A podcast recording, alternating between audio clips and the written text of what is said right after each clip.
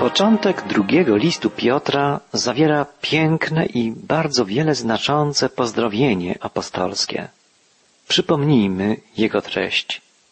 W drugim wierszu listu czytamy Łaska i pokój niech zostaną was pomnożone przez poznanie Boga i Jezusa, naszego Pana. Poznanie było bardzo znanym określeniem pogańskiej myśli religijnej. Na przykład słowem Sofia, czyli mądrość, określano wśród Greków poznanie rzeczy ludzkich i boskich. Grecki poszukiwacz Boga znajdował takie poznanie w dwojaki sposób. Po pierwsze, przez filozoficzną medytację. Starał się zbliżyć do Boga poprzez własny wysiłek myślowy. I tu napotykał na oczywiste trudności.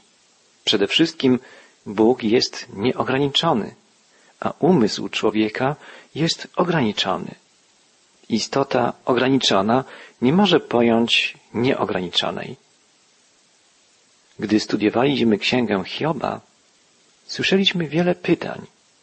Między innymi jeden z przyjaciół Hioba, Sofar, zapytał, czy można zgłębić tajemnicę Boga?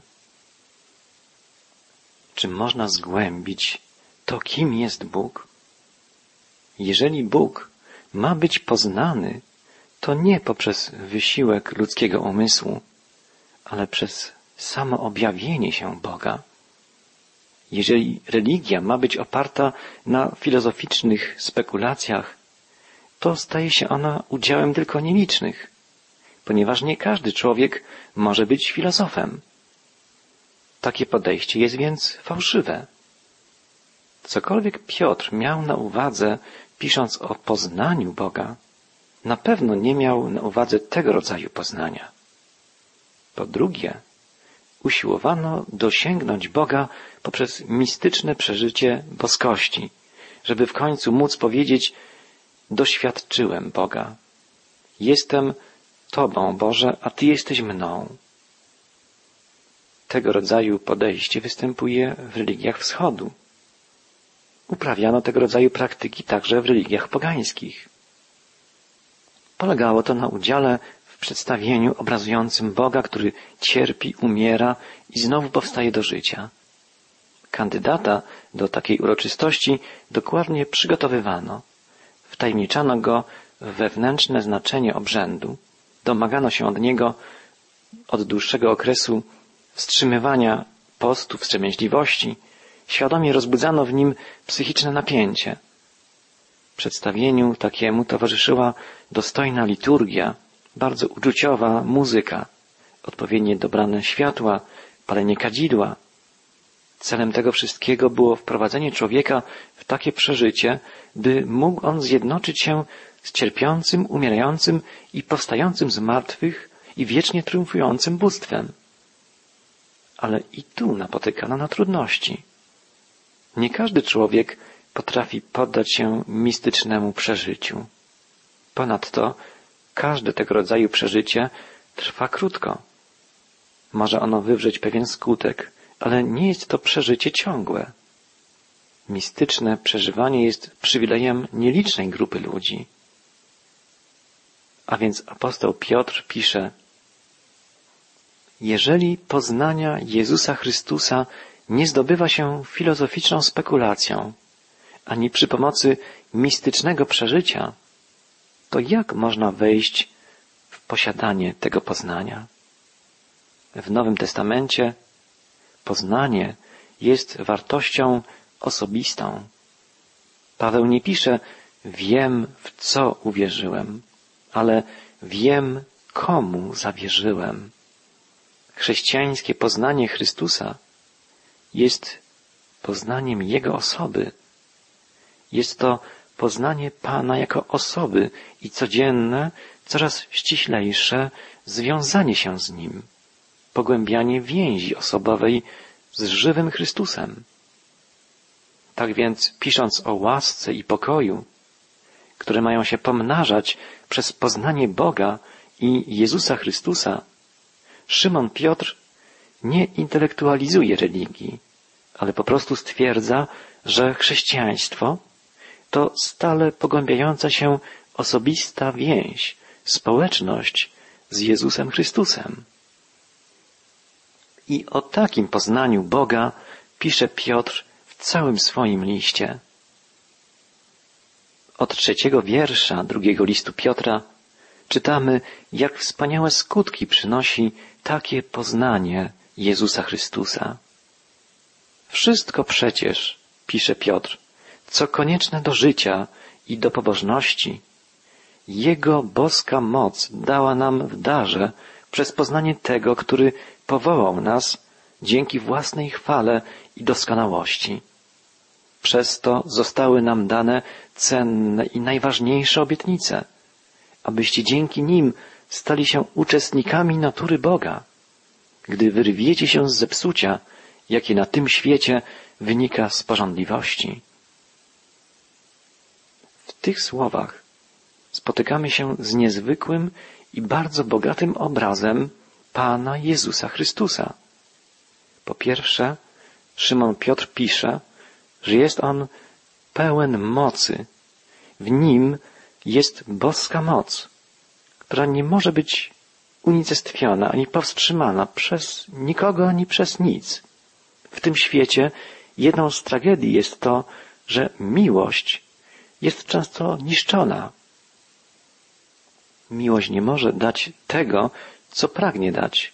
Nie może czynić tego, co zamierza. Często bezradnie ktoś, kto kocha, przygląda się cierpieniu swoich najbliższych. Miłość Chrystusa zawsze jest poparta Jego mocą i dlatego jest to miłość zwycięska. Po drugie, Jezus Chrystus jest Panem, który obdarza nas siłą, mocą. Obdarza nas wszystkim, co niezbędne do prawdziwego życia i prawdziwej pobożności. Użyte tu przez apostoła Piotra słowo Eusebia oznacza praktyczną pobożność. Jezus Chrystus mówi nam, czym jest życie, a następnie umożliwia nam prowadzenie takiego życia. Obdarza nas pobożnością, która nie polega na wycofywaniu się z życia, ale na zwycięskim angażowaniu się w codzienne sprawy. Jest on też nazwany przez Piotra Chrystusem drogich i największych obietnic. Tę samą sprawę Paweł formułuje nieco inaczej, kiedy pisze, że wszystkie obietnice Boże są tak i amen w Jezusie Chrystusie. Te słowa apostoła narodów zapisane są w drugim liście do Koryntian, w rozdziale pierwszym. Inaczej mówiąc, Chrystus powiada o obietnicach tak, niech tak będzie. On potwierdza wszystkie obietnice i gwarantuje ich spełnienie. Ktoś wyraził to w taki sposób. O ile znamy Jezusa Chrystusa, to gdy znajdujemy w Piśmie Świętym obietnicę rozpoczynającą się słowem jeśli kto albo ktokolwiek, wtedy natychmiast możemy powiedzieć ta obietnica odnosi się do mnie. Tak dzieje się jednak wtedy, gdy znamy Jezusa Chrystusa jako Pana i Zbawiciela. Dalej Szymon Piotr pisze o Jezusie, że jest On Chrystusem, przez którego unikamy świeckiego zepsucia, unikamy porządliwości. Piotr miał do czynienia z ludźmi, którzy łaską Bożą usprawiedliwiali swoje grzechy. Mówili oni, że wielka łaska Boża jest w stanie objąć każdy grzech. Stąd sam grzech nie ma już żadnego znaczenia. Łaska Chrystusa zdobędzie przebaczenie każdego grzechu. Jeżeli ktokolwiek mówi w ten sposób, to dowodzi, że chce grzeszyć i że wyznaje tanią łaskę. Pan Jezus Chrystus jest osobą, która dopomaga nam przezwyciężać fascynację świecką porządliwością. Jak długo żyjemy w tym świecie, tak długo grzech nie przestanie nas fascynować, kusić. Jednak nasza więź z Chrystusem jest obroną przed taką skłonnością. I w końcu apostoł Piotr podkreśla, że Jezus jest Chrystusem, który umożliwia nam uczestniczenie w boskiej naturze. I tu znowu Piotr używa wyrażenia dobrze znanego greckim myślicielom. Dużo mówili oni na temat uczestnictwa w boskiej naturze. Różnica polegała jednak na tym, że w ich przekonaniu człowiek już uczestniczy w boskiej naturze z racji tego, że jest człowiekiem. A więc obowiązkiem wszystkich ludzi jest prowadzenie życia zgodnego z boską naturą, którą już posiadają. Kłopot polega na tym, że życie zaprzecza temu stwierdzeniu. Wszędzie widzimy bowiem złość, pożądliwość, nienawiść. Na każdym kroku spotykamy się z moralnym upadkiem, z beznadziejnością. Chrześcijaństwo dowodzi, że ludzie mogą stać się uczestnikami boskiej natury. Realistycznie ocenia ono aktualny stan człowieka, ale nie ogranicza jego potencjalnych możliwości. Ja przyszedłem, powiedział Jezus, aby moje owce miały życie i obfitowały. Jak powiada jeden z ojców Kościoła, On stał się podobnym do nas, abyśmy my stali się podobni do Niego. Człowiek może uczestniczyć w naturze Boga, ale tylko dzięki poznaniu Jezusa Chrystusa i więzi z Nim, Panem i Zbawicielem. Poznanie Chrystusa daje nam tak wiele.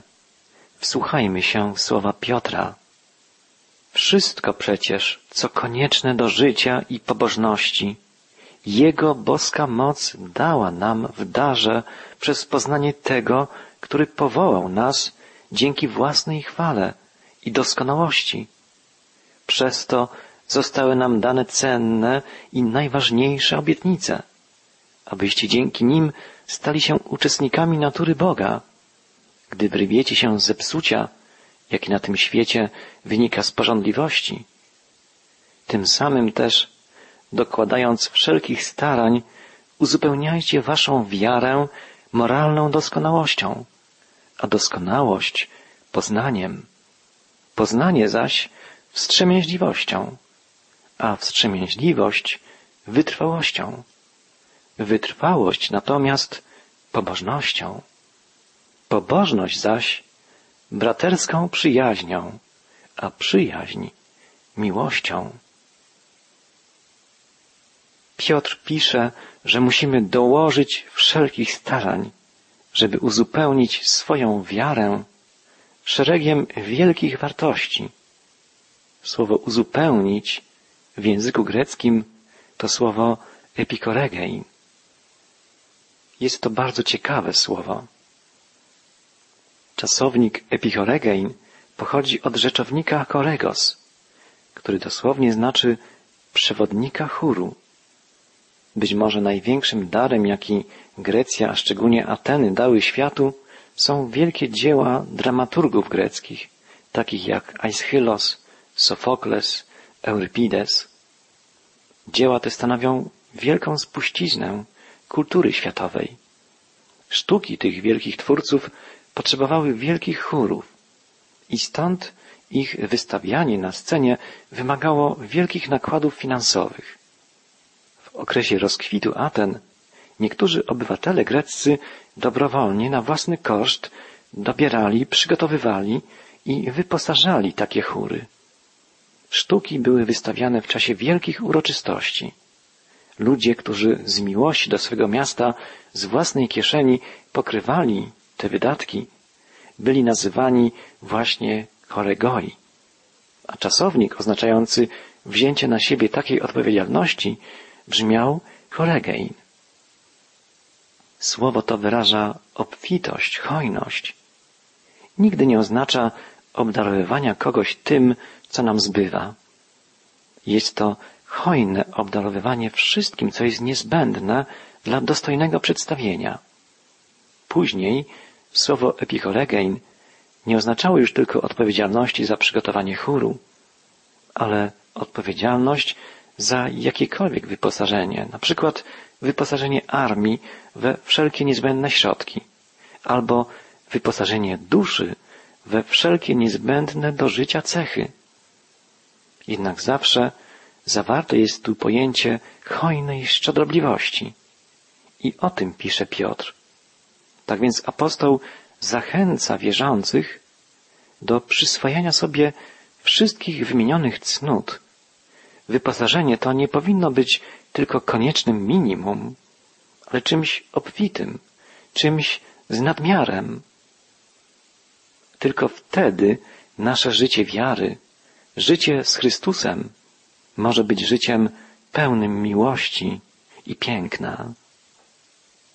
Słowa apostoła Piotra rysują przed naszymi oczami jak gdyby łańcuch kolejnych cnót, które mają się wzajemnie uzupełniać i pobudzać procesie naszego duchowego rozwoju.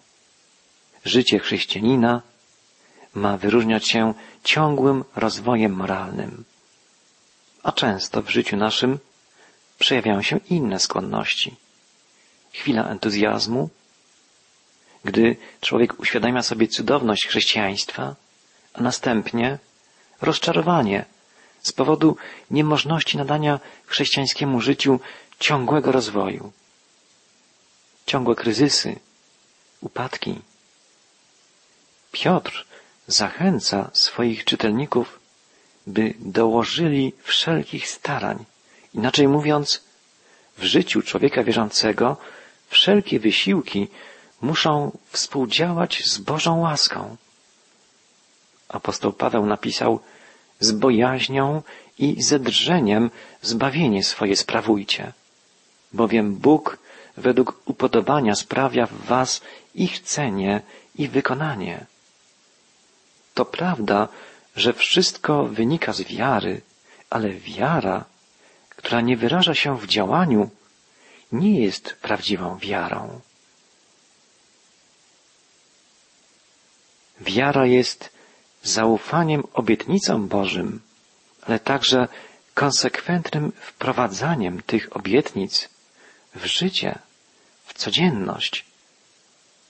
Szczęście człowieka wierzącego zależy zarówno od daru Bożego, jak i od jego starań. Zbawienia nie zdobywa się własnym wysiłkiem. Trzeba dokładać wszelkich starań, by przybliżyć sobie ideał chrześcijańskiego życia. Komentując tę wypowiedź apostoła Piotra, jeden z chrześcijańskich pisarzy zasugerował, że powinniśmy słowa Piotra porównać do przypowieści o dziesięciu pannach, wśród których pięć było mądrych, a pięć głupich.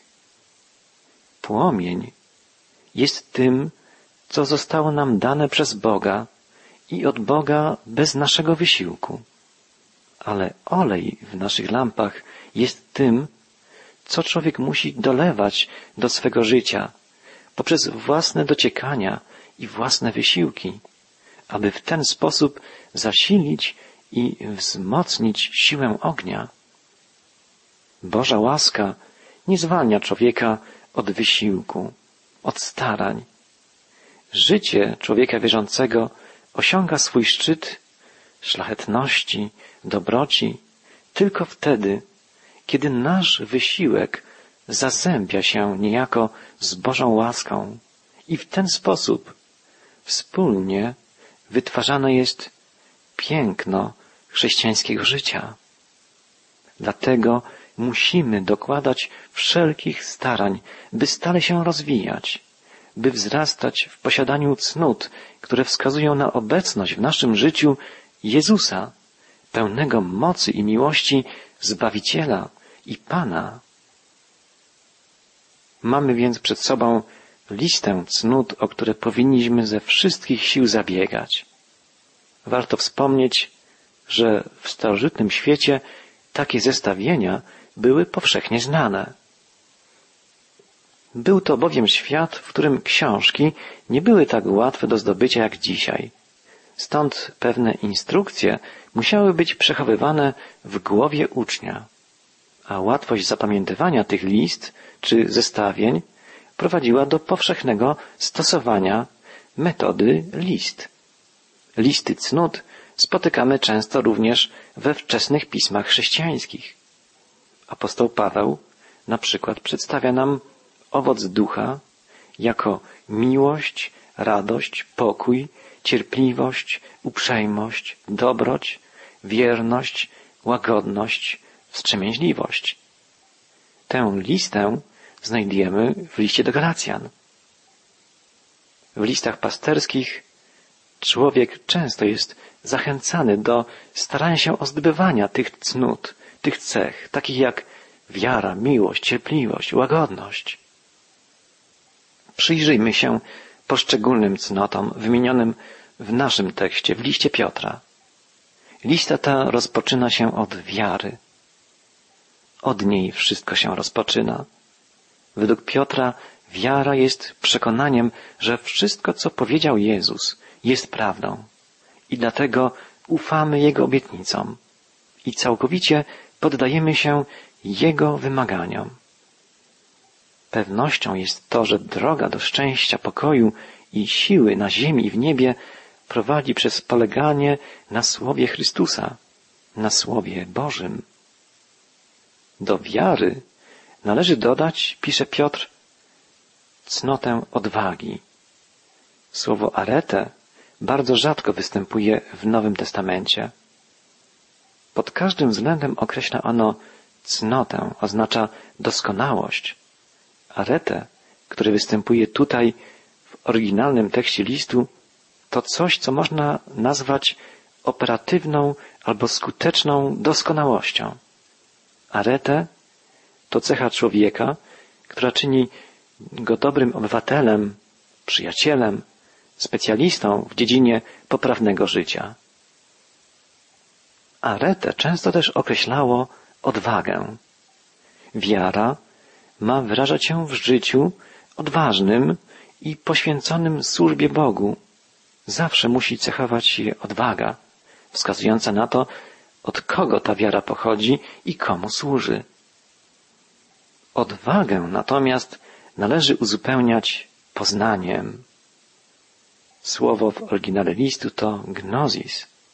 W języku etyki greckiej występują dwa słowa mające podobne znaczenie, ale bardzo różnie brzmiące.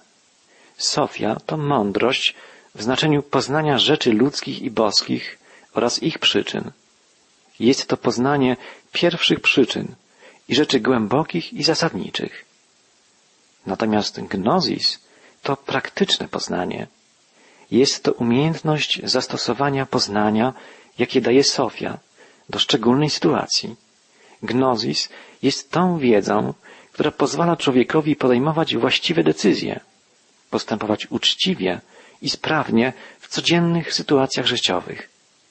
A więc do wiary powinna być dodana odwaga i sprawność, a do odwagi i sprawności trzeba dodać praktyczną mądrość życiową, praktyczną wiedzę. Tak współgrać powinny w naszym życiu cnoty wymienione przez Piotra jako pierwsze. Wiara, odwaga i poznanie.